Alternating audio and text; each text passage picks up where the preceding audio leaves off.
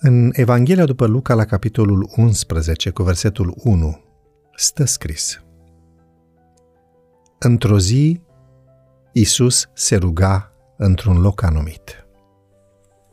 Când a isprăvit rugăciunea, unul din ucenicii lui i-a zis, Doamne, învață-ne să ne rugăm cum a învățat și Ioan pe ucenicii lui. Sunt anumite condiții de îndeplinit pe baza cărora putem aștepta ca Dumnezeu să asculte și să răspundă rugăciunilor noastre. Prima dintre aceste condiții este să simțim nevoia după ajutorul Său. El ne-a făgăduit că va turna ape peste pământul însetat și râuri pe pământul uscat, Isaia 44. Aceia care flămânzesc și însetează după neprihănire, care tânjesc după Dumnezeu, pot fi siguri că vor fi săturați. Inima trebuie deschisă influenței Duhului Sfânt, căci altfel binecuvântarea lui Dumnezeu nu poate fi primită.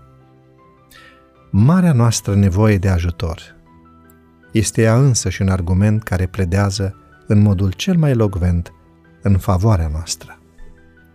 Dar Dumnezeu trebuie căutat și rugat ca El să facă toate aceste lucruri pentru noi. El spune, cereți și vi se va da. Căutați și veți găsi. Matei, capitolul 7. Dacă păstrăm nelegiuire în inimile noastre, dacă stăruim într-un păcat cunoscut, Dumnezeu nu ne va auzi. Dar rugăciunea inimii căite și zdrobite va fi întotdeauna ascultată.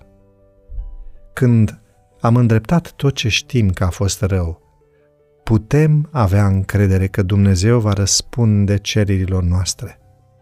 Meritele noastre nu ne vor recomanda niciodată bunăvoinței lui Dumnezeu, ci numai meritele Domnului Hristos, numai acelea ne vor mântui. Sângele său va fi acela care ne va curăți. Totuși, și noi avem o lucrare de făcut, și anume să împlinim condițiile care se cer pentru a fi primiți de Dumnezeu. Un alt element al rugăciunii cu succes este credința. Domnul Hristos a spus ucenicilor săi, citez, orice lucru veți cere când vă rugați, să credeți că l-ați și primit și îl veți avea. Marcu, capitolul 11. Îl credem noi oare pe Dumnezeu pe cuvânt?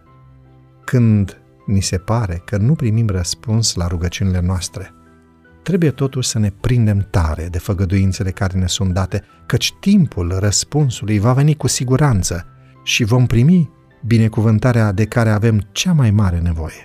Dar a pretinde ca rugăciunea să fie întotdeauna împlinită chiar în felul dorit de noi, ar fi o îndrăzneală necuvenită din partea noastră. Dumnezeu este prea înțelept ca să poată greși și prea bun ca să rețină vreun bine de la cei ce umblă în neprihănire. thank you